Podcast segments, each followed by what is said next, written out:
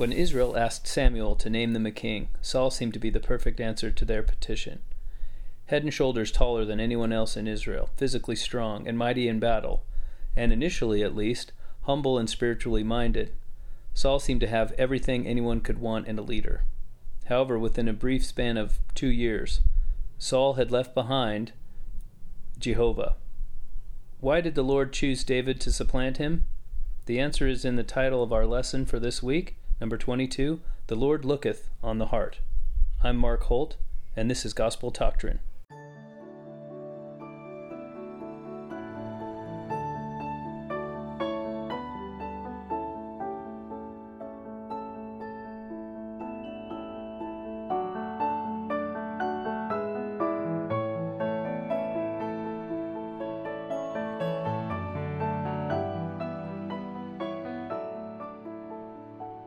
Welcome to Lesson 22 The Lord Looketh on the Heart. This is your Old Testament Sunday School preparation, Gospel Doctrine. And we would like to invite anyone who has questions for the program to email me. I'm Mark Holt at gt at gospeldoctrine.com.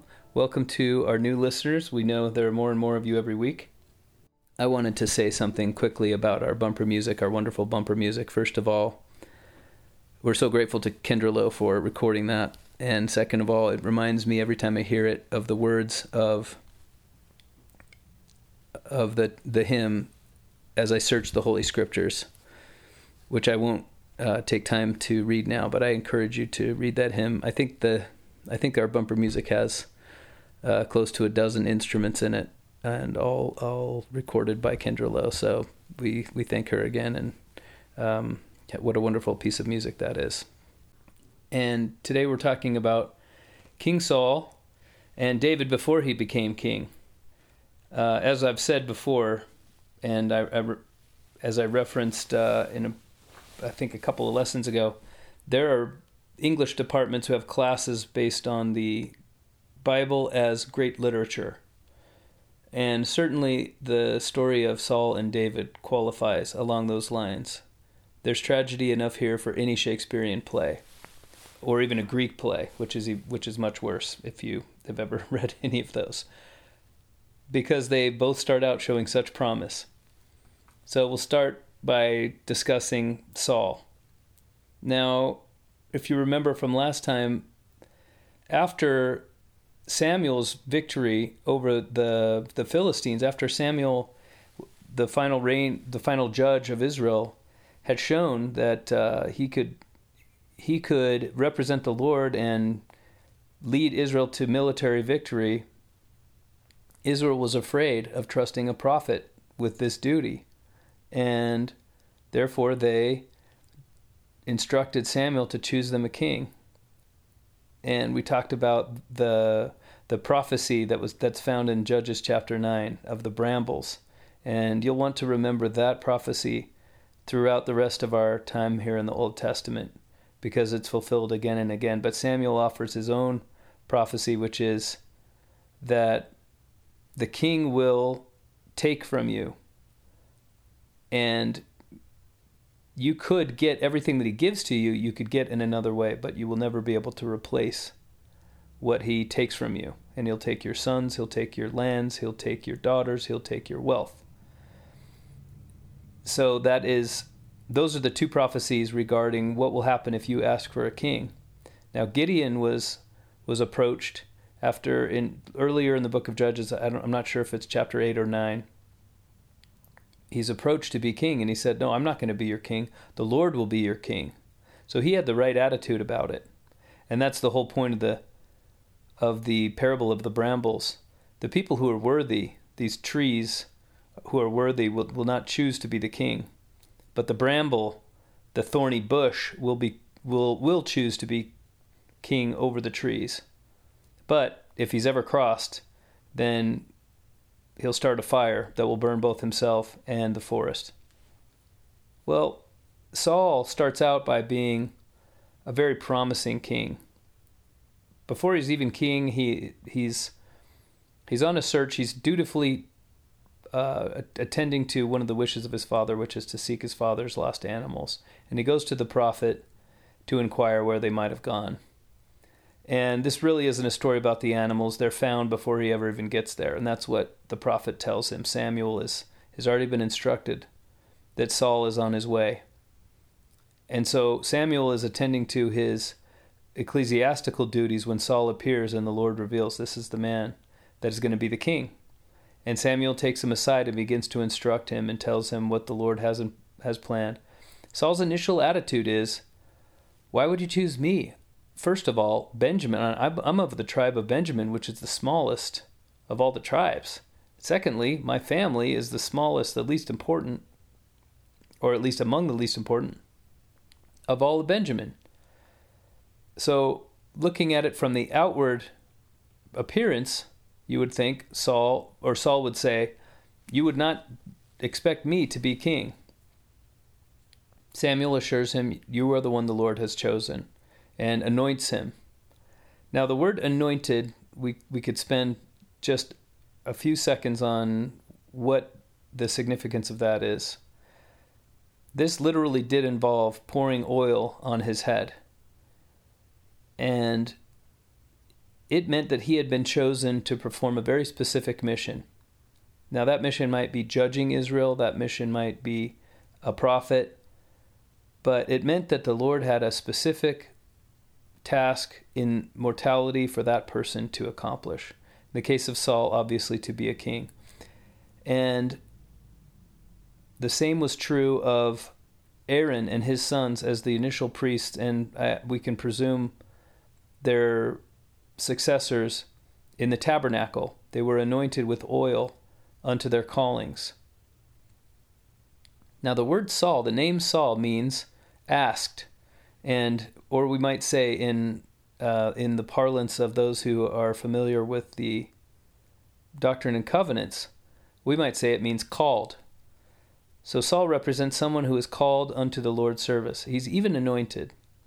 Now later on, the anointed one, a lot in a lot of languages, and Hebrew is one of them. When you when you use an adjective, sometimes the the word one or a person who has been um, given the attribute that you're talking about is understood. So in Spanish, for example, when you say the old, you actually are saying the old person, if or the old one, uh, it, depending on the context.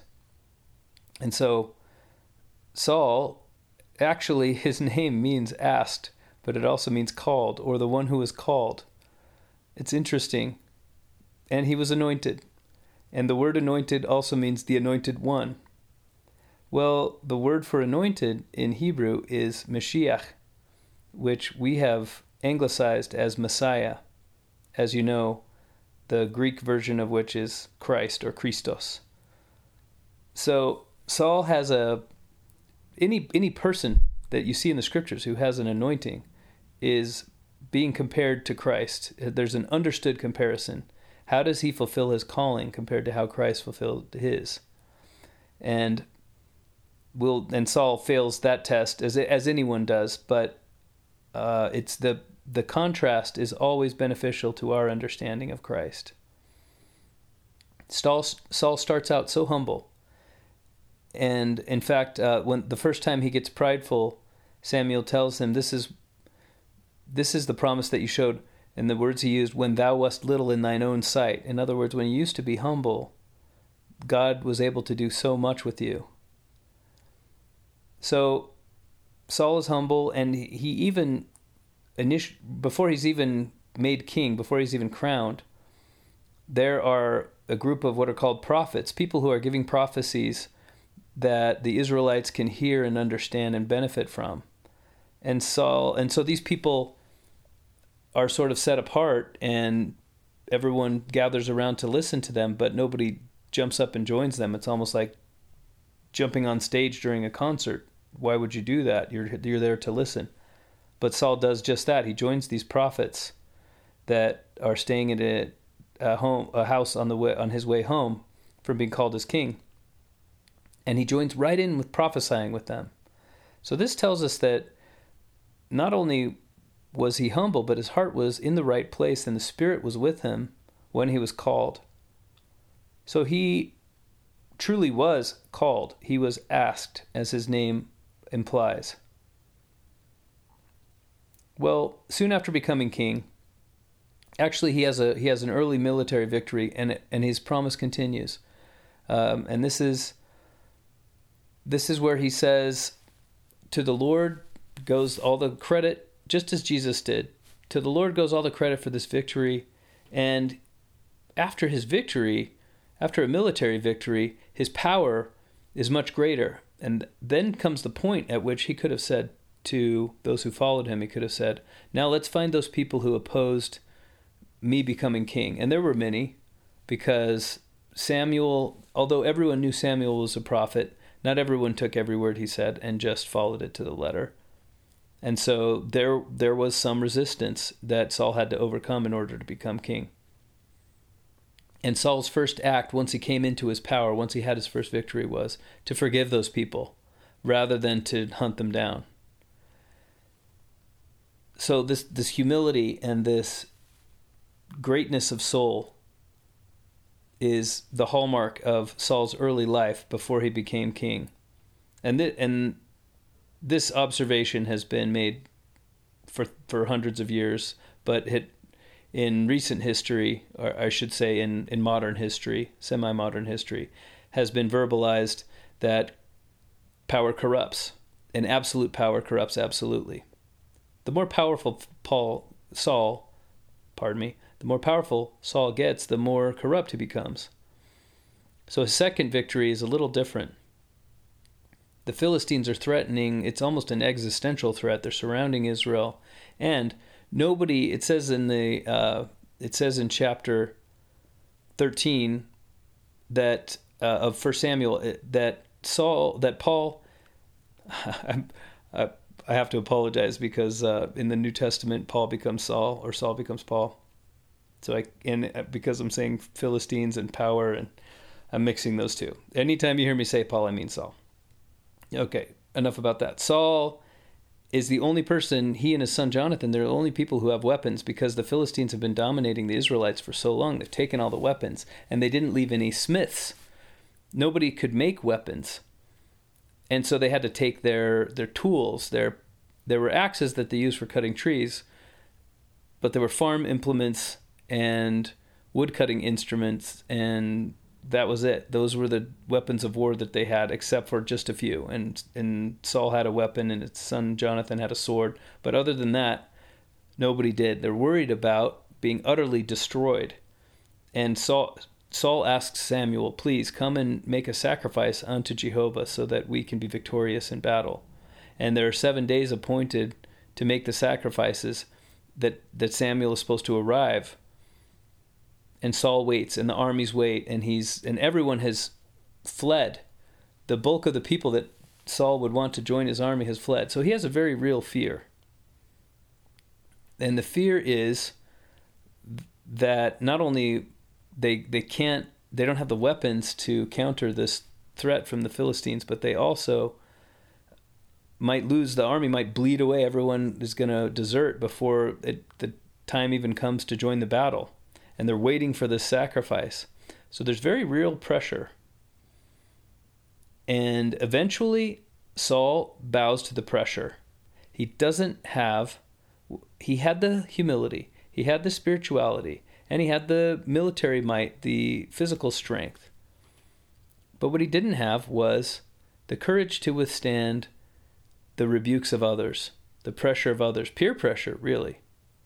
Everyone's saying, We're going to die and Saul knows very well what the commandment of the Lord is, but he goes against it because of the pressures around him. And he offers the sacrifice himself, even though he has no priesthood authority to do so. Well, as soon as, and it's it's so interesting because the scriptures report, and this is in uh, 1 Samuel chapter 13, the scriptures report that as soon as he's done with the sacrifice, Samuel arrives. And I thought that was interesting because C.S. Lewis once wondered how do you know how strong a temptation is unless you resist it? Jesus Christ is the only one who really knows the power of Satan because he's the only one who resisted him perfectly. And so often we, being cowardly, you might say, give in to temptation as soon as it shows up. But Saul had almost with, withstood the entire temptation if he just held on a little bit longer. Then he would have completely resisted it Samuel would have arrived and would have been able to offer the sacrifice. That's a that's an important encouragement we can give ourselves sometimes, which is I might have I'm I'm struggling with a temptation right now. I might have almost resisted all of it. I might be almost done. If I can hold on a little longer or if I can make one more decision, reach out for just a little bit more help, then I might be almost past it. That certainly is true of what Saul went through because Samuel shows up right afterwards. And this is a really big deal. Samuel says right away, he says, You, because that you have done this thing, he says, first of all, he says, What did you do? And it's interesting that Saul begins right away with his excuses. He doesn't say, Oh, Samuel says, Did you did you obey the commandments? And Saul doesn't say, "Oh yeah, I did." He says, "Well, you were late and I, we were in trouble. We were worried about this." He gives all the excuses and then he says, "And so I offered the sacrifice myself." This is another test we can use.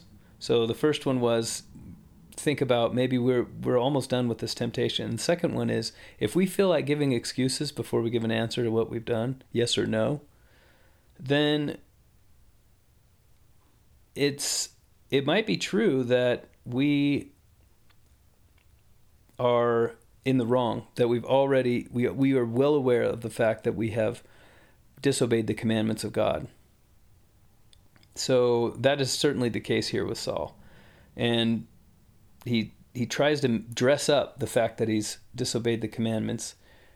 And Samuel says because you've disobeyed this, you're going to be removed from your place you've lost your play, place as king. And he even says that God is going to find someone after his own heart. And that person, as we know, is David. What does that mean after God's own heart? Well, what did, what did Saul do to prompt that saying? He succumbed to the voices of those around him. And this was the sin of all of Israel. It is closely related to the sin of idolatry. And it's the very reason for which Israel was commanded. You've got to conquer all these nations around you. You've got to destroy them, destroy them and drive them out. Because if you don't, if you become friends with them, your sons marry their daughters, your daughters marry their sons, eventually they'll influence you to where you worship their gods. It will happen. And because you do not have the strength to resist these influences. So the the sin of idolatry and the sin of wanting for the approval and the glory of the world are very closely related and Saul has shown that he's an idolatrous man and in fact that's proven many times throughout his life later. Saul rules for decades although this his fall from grace happens within the first couple of years. So when Samuel says, "I'm the Lord is going to choose him someone of his own heart," after his own heart, what he means is someone who's not an idolatrous man. And we know what David's sins are, but his sins were not idolatry. And that is what Samuel means by this st- statement. He doesn't mean that David is perfect and that his heart is the, the heart of a man who's never going to make a mistake. What he means is that he's not he, unlike Saul, he's not an idolatrous man and he's and he is capable of resisting the influences of those around him. And even when it's unpopular, he's going to follow the commandments of God, at least as it relates to his duties uh, as king. And for that reason, even in spite of his fall, in spite of his sins, David is still honored as the greatest king of Israel because he was the least idolatrous. He never influenced anyone to worship any god other than Jehovah. And that's what Samuel means by someone after his own heart. Well, not long after they. Oh, so this battle against the Philistines, Saul has offered already offered the sacrifices. They go to battle. But David, or I'm sorry, Jonathan, the son of Saul, the night before the battle, sneaks over and manages to get an advantage on the Philistines that brings victory to Saul. In other words, David saves his father's kingdom, his father's victory. And we'll talk more about this event next week because there are a lot of parallels between Jonathan and David. Um, I'm sorry, Jonathan saves his father's victory. There are a lot of parallels between Jonathan and David, and this is one of them. Uh, Jonathan crossing over into the and sneaking into the Philistines' camp is very similar to David slaying Goliath. Then again, very soon, not not long after this victory over the Philistines, then the Israelites are faced with another enemy, and this is their old nemesis. In fact, it's the it's the most nefarious, the most notorious of the Israelites' enemies, the Amalekites. And you may remember that when the Israelites were coming up out of Egypt, they were totally vulnerable.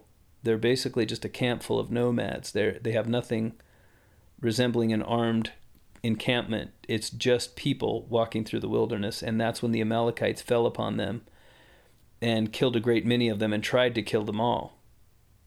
And for that reason, eventually the Israelites prevailed on the Amalekites, but the commandment was that they should be utterly destroyed. And uh, I remember in my time in Israel, my our our Jewish civilization teacher, uh, he actually shared this with us that of the 613 commandments that are found in the Torah, the one that the one to kill Amalekites is the only one that modern Israelites, modern Jews have no idea how to keep. And so what they do is they one night a year they get drunk, they drink until and I don't know whether this is true of all Jews or even all Orthodox Jews, but he shared this with us, so take it for what it's worth. But they drink to the point where they look in the mirror until they can no longer distinguish their own face from that of an Amalekite, and then they swear their willingness to kill the Amalekites, and hopefully then they go to sleep. But um, that was I thought that was an interesting story. So even today, the Jews feel this this duty to slay the Amalekites because it was such a powerful commandment. You thou shalt utterly destroy them and wipe off all memory of them from the face of the earth. Well, this is when that this is when that particular commandment came to fruition, which was Saul, go into the cities of the Amalekites and kill not only the people, but all of the animals as well. And this is in uh, the, the episode that happens here is in 1 Samuel chapter 15. So Saul does that. He has a military victory. But the commandment is to leave nothing alive. And he, first of all, he takes the king captive. And second of all, he keeps all of the choice animals, the best animals, and he brings them home. So Samuel comes to meet, after the victory, Samuel comes to meet Saul. And he says, What have you done? And this time, and it's interesting to me that we can trace Saul's spiritual decline because this time he doesn't even offer excuses first. So he's it's not only that he is has excused his disobedience in his own mind, but he doesn't even recognize it as disobedience. And this is when Samuel uses very strong language against Saul. So in verse, we're in Sam, 1 Samuel chapter 15, in verses 13 and verse 20, 13 and 20, he, he even says, I have kept the commandment of God. Look, I've done everything that God has commanded. So the first time he says that, Samuel says, Well, what then is this? Why, why am I hearing the bleating of animals? uh, who, what what animals are those? And he's like, oh well, people, everyone around me wanted to keep the animals alive, but but look, and he says it again. Look, I I kept I I did everything I was commanded to do. And so in verse 20, uh, he says, I've obeyed the voice of the Lord. I've gone the way which the Lord sent me. I've brought Agag, the king of Amalek, and have utterly destroyed the Amalekites. But in verse 21, but the people took of the spoil, sheep and oxen, the chief of the things which should have been utterly destroyed. But they took it to sacrifice unto the Lord thy God in Gilgal. so now comes the excuse. Oh, they did it. The people did it. And or it's it's not even a full excuse yet because it's not Saul's fault according to him. He didn't do it. He destroyed them. He obeyed the commandment. But then Samuel gives him his rebuke. And this is in verse 22. It's a very very well-known scripture. Hath the Lord as great delight in burnt offerings and sacrifices as in obeying the voice of the Lord? Behold, to obey is better than sacrifice, and to hearken than the fat of rams. And finally, now Saul gives his excuse. He says, I have sinned. Oh, no. And, um, oh, and then in verse 23, Samuel says, Because thou hast rejected the word of the Lord, he hath rejected thee from being king. Now, when the when the consequences start to come home to Saul, now is when he finally realizes that he sinned. And now instead of saying he did everything that he should have done, he says, "Oh, well, here's my excuse. I have sinned for I have transgressed the commandment of the Lord and thy words, because I feared the people and obeyed their voice." So there must have been some benefit to the people. He's claiming that he's going to sacrifice all of these animals. But why would the people want the animals just to sacrifice them? I suspect they wanted to sacrifice some of them, and they wanted to capture the wealth. And again, why would they keep the king alive? Well, if the king is like other kings in that area, if he's taken captive, he can be ransomed for great sums of money. He probably had some cousins, even though his nation was wiped out. He probably had some wealthy noble cousins or royal cousins in other nations nearby. And therefore, they could ransom him and the people wanted the wealth from that ransom. This is my guess. So the people spoke in Saul's ear, and rather than being strong and saying, I'm willing to risk that everyone's going to be upset with me as long as God is happy with me, he rather than do that, Saul was weak and he disobeyed the commandment. And because of that, um, now he says, Okay, okay, okay, listen, I've sinned, but listen, uh, let me slide this one time. Therefore, and this is verse 25, I pray thee, pardon my sin, turn again with me, that I may worship the Lord. But it's too late. Samuel says to Saul, I will not return with thee, for thou hast rejected the word of the Lord, and the Lord hath rejected thee from being king over Israel. Now, this is an interesting episode. What happens next? Sam, as Samuel turned about to go away, he laid hold. He laid hold. I'm, I'm assuming this means Saul. He laid ho- hold upon the skirt of his mantle, and it rent. So Saul, and this is a this is violence. Saul grabs him so strongly, and Samuel is pulling so strongly away that he tears his clothes.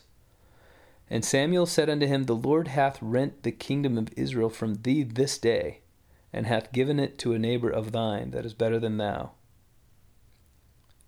And he teaches us something about God that we should already know. In verse 29, also the strength of Israel, by which he means Jehovah. The strength of Israel will not lie, nor repent, for he is not a man that he should repent. This should help us understand uh, some of the verses in the Old Testament that are a little harder to get. Um, in fact, if you skip to the very last verse of chapter 15, uh, it says, The Lord repented that he had made Saul king over Israel. But earlier in that very chapter, it says, uh, He is not a man that he should repent. So the the way those words, even even without resorting to the explanation that this may have been mistranslated. The way those words are used, obviously, the word translated as repent has two senses to it. And one is the Lord sorrowed, and one is that he actually thought that he made a mistake. Well, the Lord is not a man that he would ever think he made a mistake. But he may sorrow that something happened. And that it seems pretty obvious from the context, even without, and the Joseph Smith translation corrects most, most of the instances of this kind of language. But even without recourse to that, we can we can deduce that that's what this word means. And later on, in fact, uh, a, an evil spirit, as it says, from the Lord, comes over Saul. Well, the Joseph Smith translation says the evil spirit which was not from the Lord, or which was not from God. But regardless of whether Joseph Smith had opportunity to to retranslate that, we can also see an evil spirit comes over Saul, and it is a result of the the schism, the division, the gap that now exists between him and God, and the fact that God has rejected him.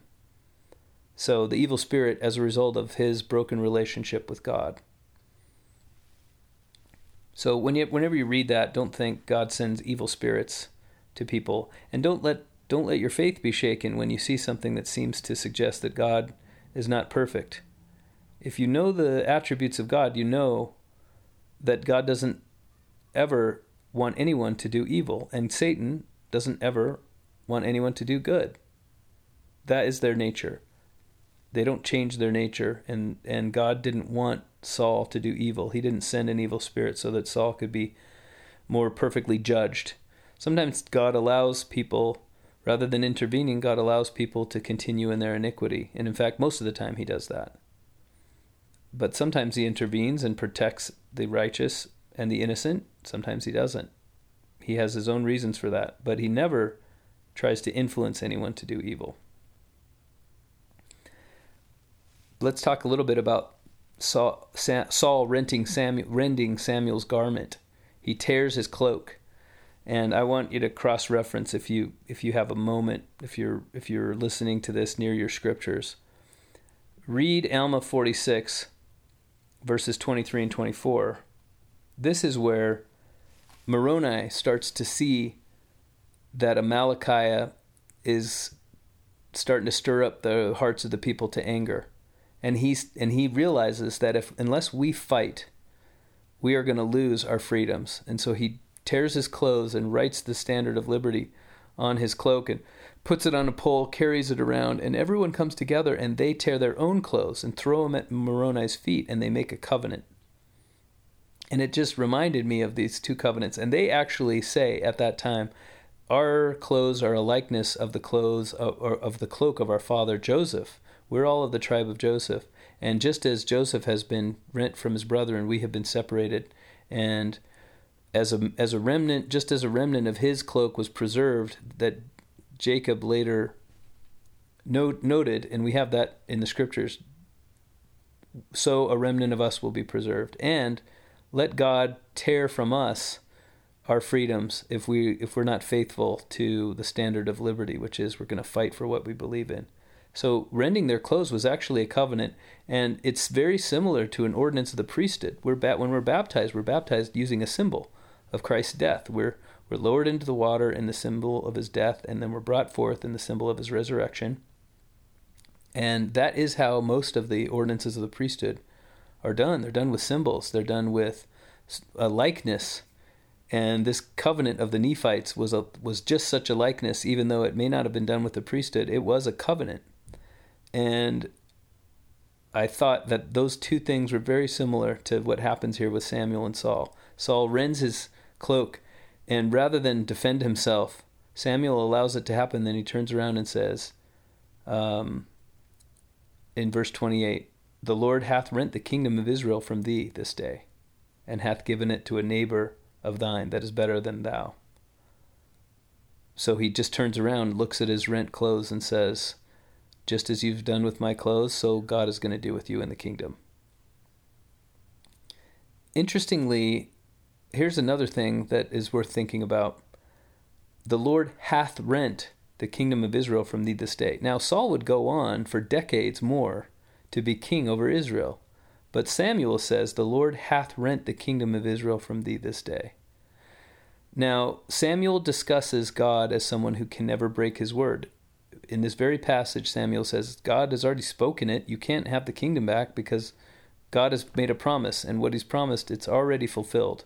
In other words, once, once God has said it, it's on its way. This, to me, gives me great hope in the in receiving answers to my prayers because it may be that if there were a prophet talking to me about what something that I just prayed for, he might say, God has given it to thee this day. Even though it might be a while before it shows up, once God decrees it, that blessing will come. It's unavoidable. God has said it will come, and therefore I could no more hold it back than I could stretch out my arms and keep the ocean from coming to the shore. The the promises of God will all be fulfilled. And God doesn't see time the same way we do. So when he says, The Lord hath rent the kingdom from thee this day, what he means is the Lord hath promised it this day. It is now unalterable that it's going to happen. Well, if that were a blessing, the Lord hath blessed thee with this this this day, then we could start being grateful for it right away. So it might help if you if you've been praying for something and you believe God is going to send it, it might help to be grateful for it even before it arrives. That was just a thought that I had as I saw the fact that Samuel used the past tense to refer to something that had not yet happened. Well, Saul is now uh, well, Samuel goes away, and Saul is now on his way spiritually from out from being king. And Samuel originally mourned when Israel said, "We want a king." Samuel mourned that, but now Samuel mourns the loss of Saul, the loss of Saul's spirituality. So Saul starts to pray, and he never sees Samuel never sees Saul again. Sorry, Samuel starts to pray hopefully now we're we're through with the name confusion because the two names we're talking about don't start with the same letter. Samuel starts to pray and it's not too long before God reveals to him that David or that the new king will be found in Bethlehem and is the son of Jesse. And so he's led to he's beginning to be led to David. The word David, the name David means beloved. It's interesting to know what these names mean. They all they almost all have real meanings in Hebrew so that when people talk to them, not only do the names have meanings if you look backwards at their etymology, but they actually have meanings in the spoken language of the people. So anytime anyone said the word David, they knew they were say, saying beloved. And anytime anyone said Samuel, they knew they were saying heard of God or someone that God hears. So you had to be very careful what you named your children. And uh, Samuel is led to Jesse, and Jesse has eight sons, and they're all great looking, powerful looking men. So, and obviously, with the eldest being the owner of the birthright, and the older the son is, the closer he is to the birthright. Obviously, Samuel thinks, okay, we're gonna we're gonna start with the eldest, and he's he seems to be at least the most kingly looking. So Samuel thinks to himself, here he is. And that's when God tells him the, the title of the lesson here, which is the Lord doesn't, the man looketh on the outward appearance, but the Lord looketh on the heart. So, so, so Samuel goes through the rest of the sons of Jesse, and in fact, doesn't choose any of them and says, Is somebody missing? And that's when they say, Well, there I guess there's one more. He's out tending the sheep, and Samuel says, "We're not going to sit down until everyone has come through." And when David comes, that's when God reveals this is going to be the next king. Samuel anoints him, and then it is again decades before David will take the throne. But he anoints him in front of all of his brethren. Very interesting episode, the way that that is done.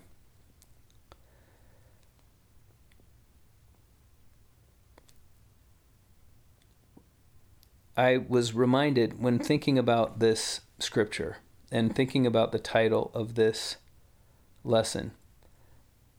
I don't know how many of you listening are youth or who work with the youth, but if you do, you may have heard or read the recent youth devotional given by the prophet and his wife, uh, President and Sister Nelson. It's called Hope of Israel, and you can find it in your gospel app, your gospel library app, under the youth section. Um, he spends, President Nelson spends several paragraphs talking about social media. So he, one of the things he, his main point is that you're the, you youth are the hope of Israel. You're the battalion of Israel. What are you willing to give up? What are you willing to sacrifice? What are you willing to do?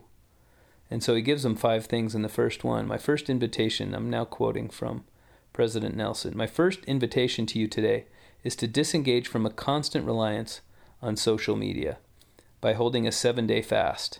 I acknowledge there are positives about social media, but if you are paying more attention to feeds from social media than you are to the whisperings of the Spirit, then you are putting yourself at spiritual risk, as well as the risk of experiencing intense loneliness and depression.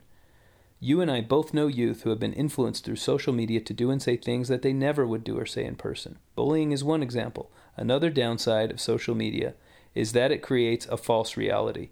Everyone posts their most fun, adventurous, and exciting pictures, which create the erroneous impression that everyone except you is leading a fun, adventurous, and exciting life. Much of what appears in your various social media feeds is distorted, if not fake. So give yourself a seven day break from fake. And he extends the invitation to take a seven day fast from social media. And then and then use the spirit to decide what parts of it you want to reintroduce into your life.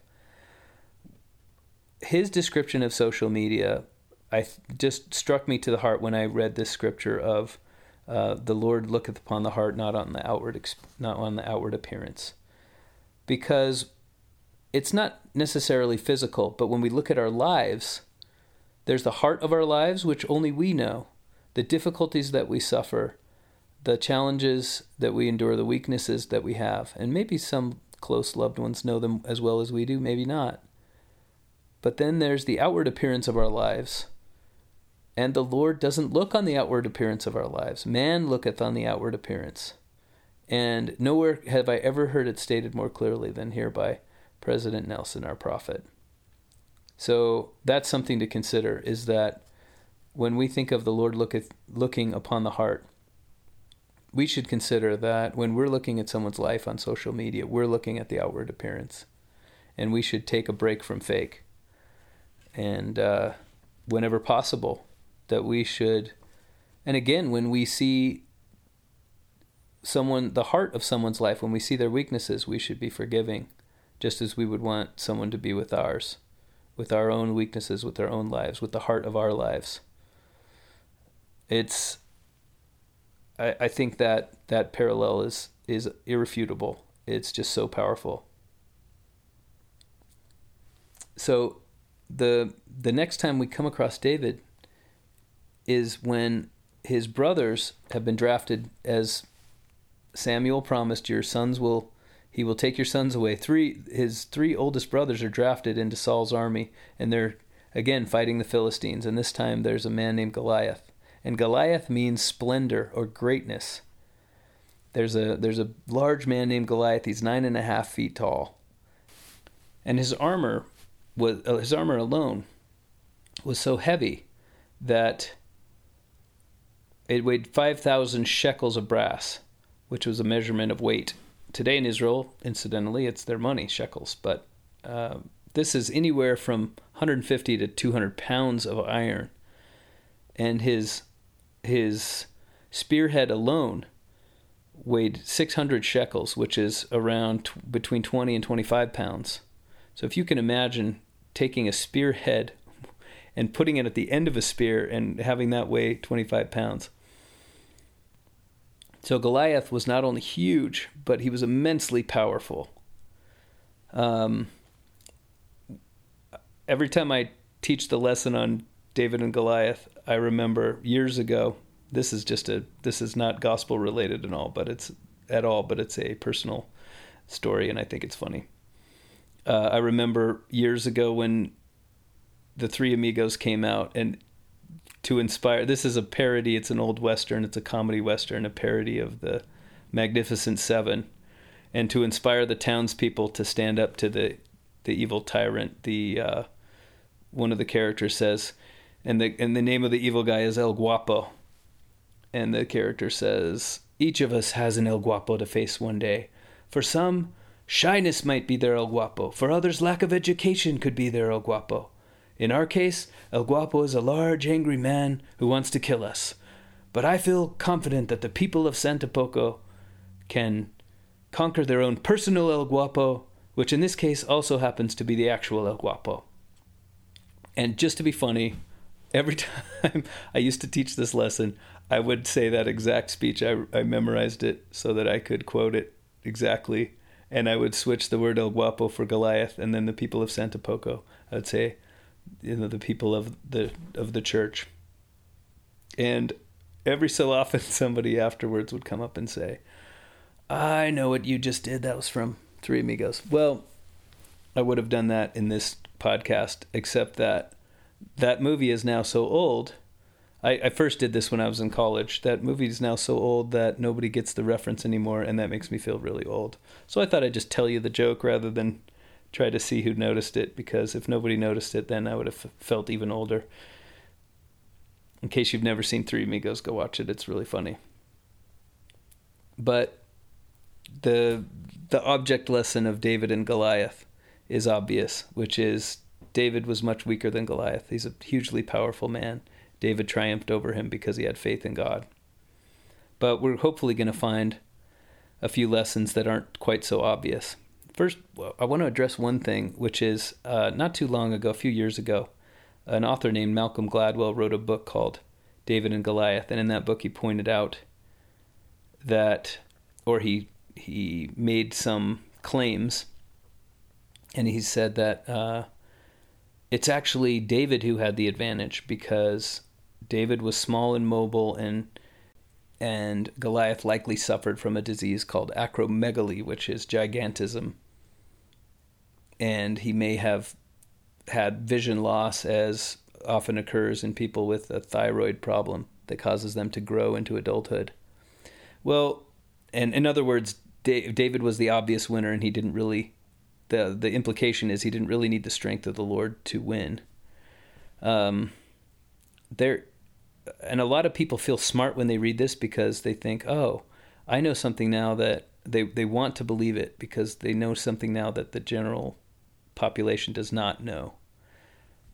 But I've heard that now, and I've heard people bring it up in church in during this lesson, and I just think, um, first of all, the scientific and historical evidence is not there that Goliath was. Um, certainly, he's carrying this heavy weight of armor, but that he was not mobile enough, or that he had vision problems, or that David really did have an advantage. We'll talk about what advantages David did have some of what Malcolm Gladwell says is true, but to assume that everything he says is true and that David really had the advantage and therefore didn't really need the Lord's help, I think is kind of dumb. Actually, there's there's no evidence for it, or the evidence is not compelling. The evidence is stronger in the other direction. The fact that that Goliath is carrying around 200 pounds of armor, uh, to me says that he could have stepped on David and crushed him with one foot um, so I, if I, I would be prepared if I were a teacher, a gospel doctrine teacher today, I'd be prepared to to address that without making someone feel stupid, but to say, well, we don't have a whole lot of evidence of that, and you know, it's it seems clear that Goliath was a mighty man, and you would not expect the mighty man to lose. So let's talk a little bit about uh, what Goliath represents. I I don't know whether this was intentional or whether uh, in the writers of the Gospels later, or whether it just happens to be one of those coincidences. But to me, I see a parallel in the temptations of Satan and of Jesus Christ and the challenges and the temptations of Goliath. First of all, what are the three temptations of Christ? First of all, he's in the wilderness, he's been fasting for 40 days. And for 40 days, Goliath is out mocking the Israelites and saying, Anyone who's strong enough, come fight me. And if you can fight me in, in single combat and win, then all the Philistines will be your servants. But if I win, then you'll be our servants. And nobody was gonna nobody was stupid enough to take him up on this because he is nine and a half feet tall and he has armor on that weighs two hundred pounds. Why would you take somebody up on that? Why would you risk your whole not only your own life, that presumably there were people in among the Israelites who were willing to risk their own lives but why would you risk your whole army on the on the chance that you could beat that guy? You you probably not only die but enslave everyone that you know, and then all your con- country would be conquered. So nobody was taking him up on it. David, when he arrives, he's bringing food to his brothers. His father sends him with food and with, to get news. And he arrives and he says, "Who's this guy? Who's who's going to defy the armies of the living God?" So David has real faith, and he has such strong faith that people hear him talking, and he just can't believe it. He can't believe nobody's going against Goliath. He's like, "Well, I see him, but big deal. Who cares if he's stronger than than anyone else? We we have God on our side."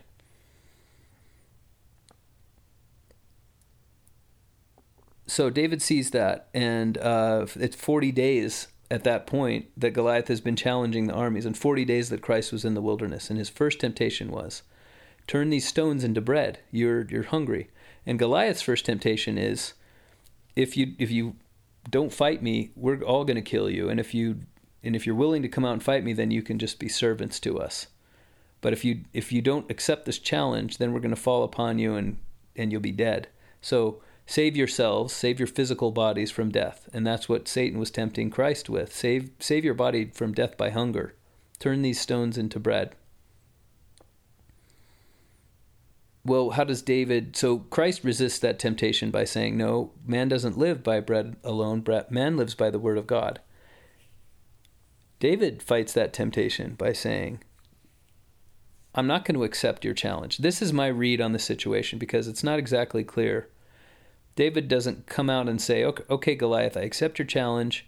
If I win, you're all my servants. If you win, we're all your servants. Instead, he just goes up and kills him. So David accepts the challenge, but um, he's brought before the king, he's brought before Saul, and he says, Look, we, we have God on our side. David says this to Saul We've got God on our side. I know I can kill this guy and Saul says, "What do you, what do you mean you can kill this guy? Look at you. I mean, you're you're not you're not a total weakling, but you're you're not even as big as me, let alone as big as Goliath." And um, and David has a story to tell him. He says, "I have killed a lion and a bear." And by lion, uh, he doesn't probably mean a Bengal tiger or a, a big maned lion. He probably means a mountain lion, a fairly big one. I, I've actually when I was on a hike in Jordan a couple of years ago, I actually turned around. I was with some friends, and I saw a mountain lion on the trail, and I called their attention to it. And before they could turn around, he was gone. So nobody believed me, but this mountain lion was big enough that uh, he could have he could take away a, a small a lamb or a kid or even a goat, a full grown goat, uh, if nobody fought against him and carry it away and the idea that a person could fight that mountain lion and win I, would be very frightening. It seemed like the mountain lion has claws and teeth and just strong every day out there, running around hunting, fighting for his life. Uh, a person fighting, one man alone fighting against a mountain lion be, would be very scary. But that that I would guess is the kind of mountain lion. And I actually have no idea what kind of bears used to live in that area, but there are no bears in modern Israel. But any bear, even a small bear, is more than a match for any person if they are if the bear is angry and if the bear is fighting for its food or for its life.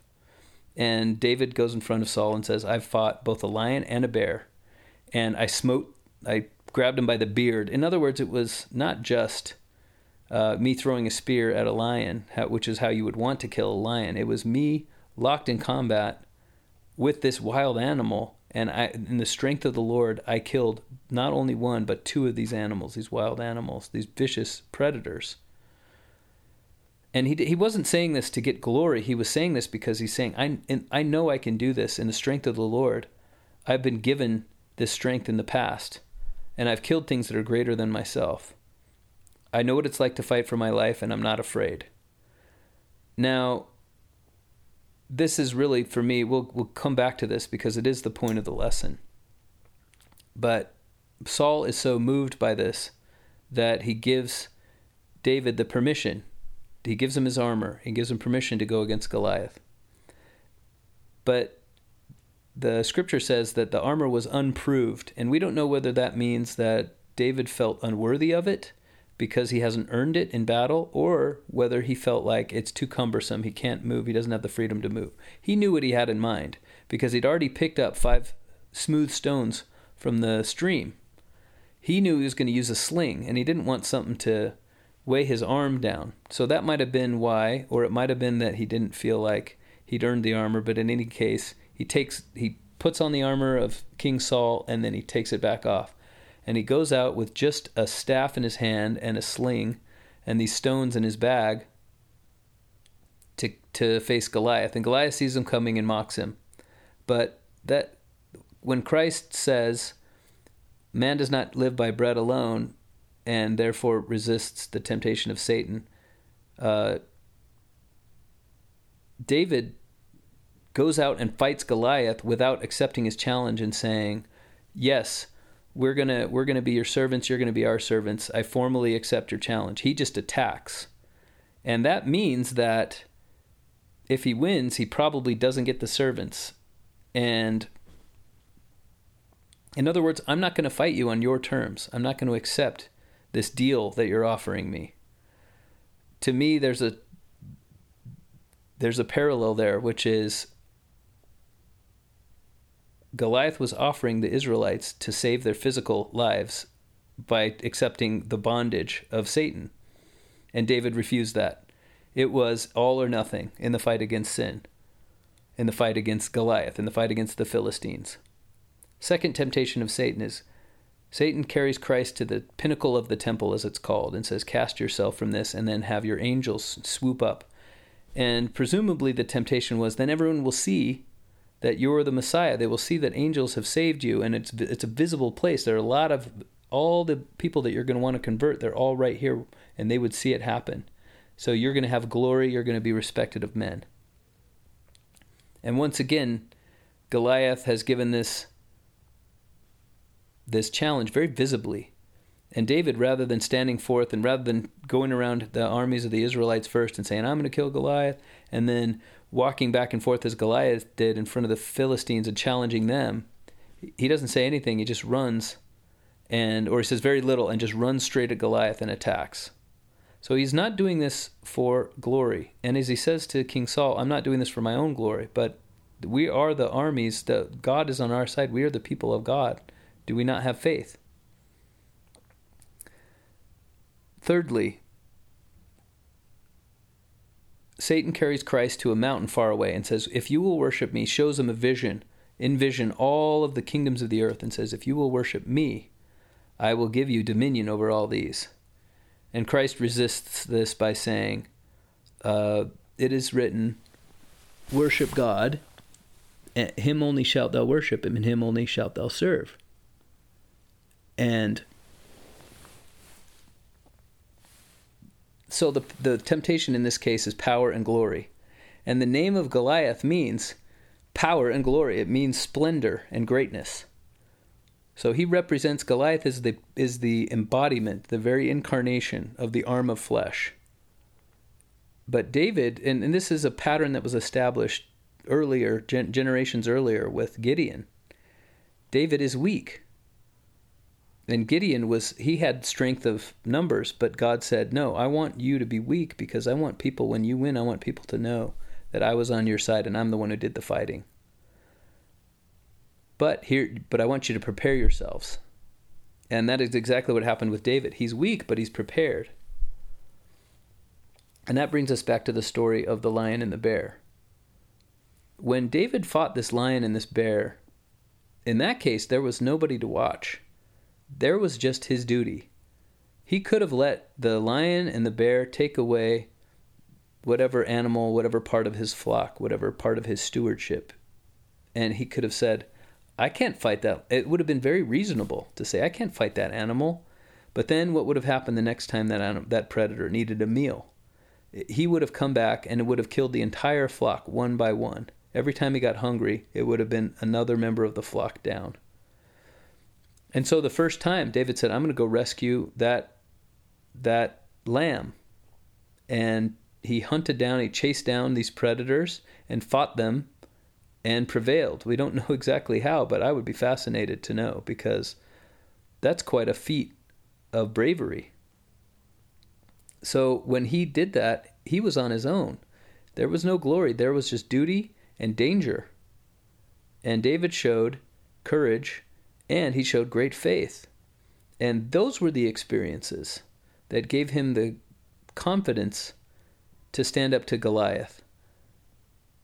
That was also, his confidence was what gave Saul the faith he needed to say, all right, well, I'm risking a lot by sending you out there because if you lose, we've got a lot on, on the line here.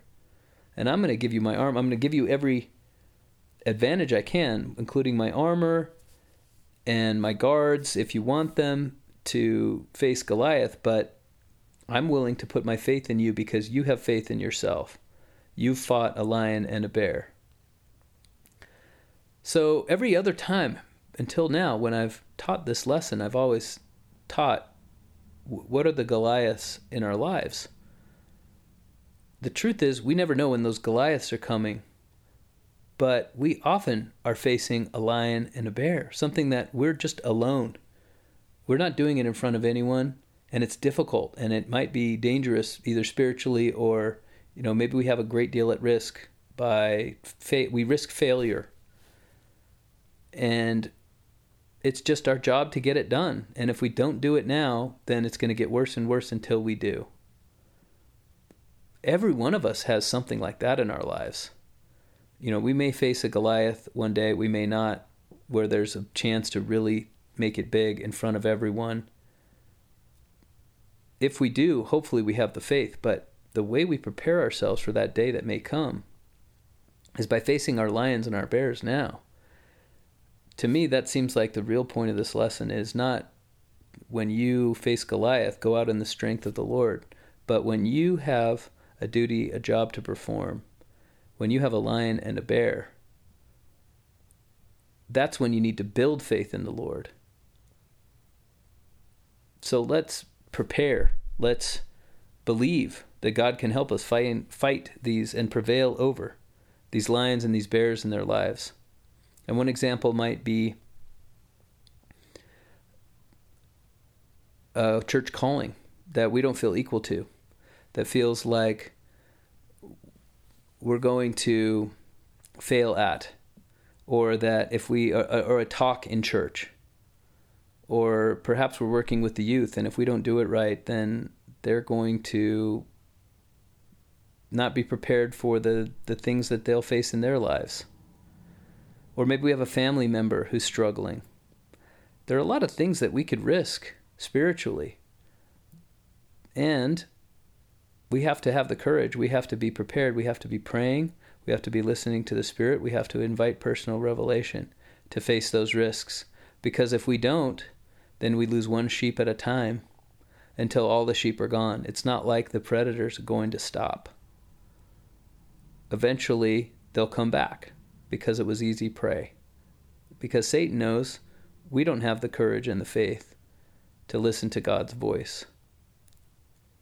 So the lesson I take from this from this particular passage of scripture, the story of David and Goliath, is that we need to be strengthening ourselves with the faith of God while it's still lions and bears that we can have courage to face our lions and our bears, so that one day when it is Goliath, we'll be able to have confidence in ourselves. David didn't, didn't hesitate. It wasn't difficult for him to face Goliath. He ran right at him. He put his he put a stone in his sling, and that was an advantage because he was at a range. He was he was out of range of Goliath's sword. But the fact that Goliath had heavy armor on didn't help David hit him right in the center of the forehead with a stone. David had to be prepared with skill and with faith and with strength and with confidence. So that Goliath tumbled to the earth, and David went over and took his own sword out and cut off his head. And he didn't do it according to Goliath's terms. He didn't he didn't stand up next to him and get in range of his arms and let him grab him and or get in range of his sword and let him cut right through his staff and and cut him right in half, which he obviously would have been able to do. Instead, he stayed well out of range and he used the weapon that he knew would keep him the safest, and he ran right at Goliath and didn't hesitate. So many interesting lessons in there for us. I pray that we can fight our lions and bears identify them, ask God for help with them, so that when the day comes to fight Goliath, we won't hesitate. We won't have any doubt that God is with us.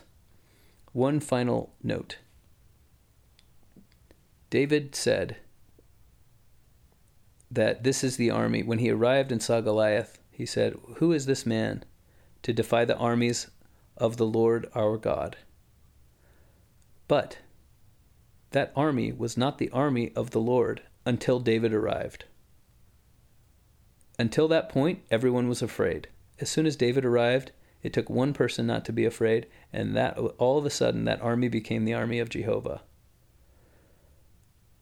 One person can make a difference.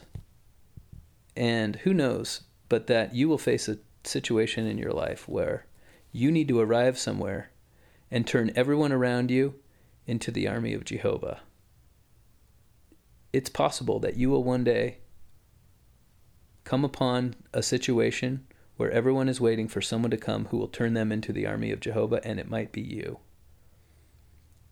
A lot of times we think that the little choices in our lives don't matter, but your choices are preparing you to either be ready for that day or to not. And then if you're not, then you'll have to wait with everyone else until someone else arrives eh, to turn you into the army of Jehovah. So if we've ever been in that situation and failed, let us repent, and if we and if we have that situation in our future, let us prepare. Preparation is what David had to resist the final temptation, Goliath, the embodiment of the arm of flesh. Christ said, Serve God, and him only shalt thou serve. And David prepared himself by fighting the lion and the bear, and having faith in God, and turning the people around him into the army of Jehovah. May we turn our friends, our family, and ourselves into the army of Jehovah. In the name of Jesus Christ. Amen.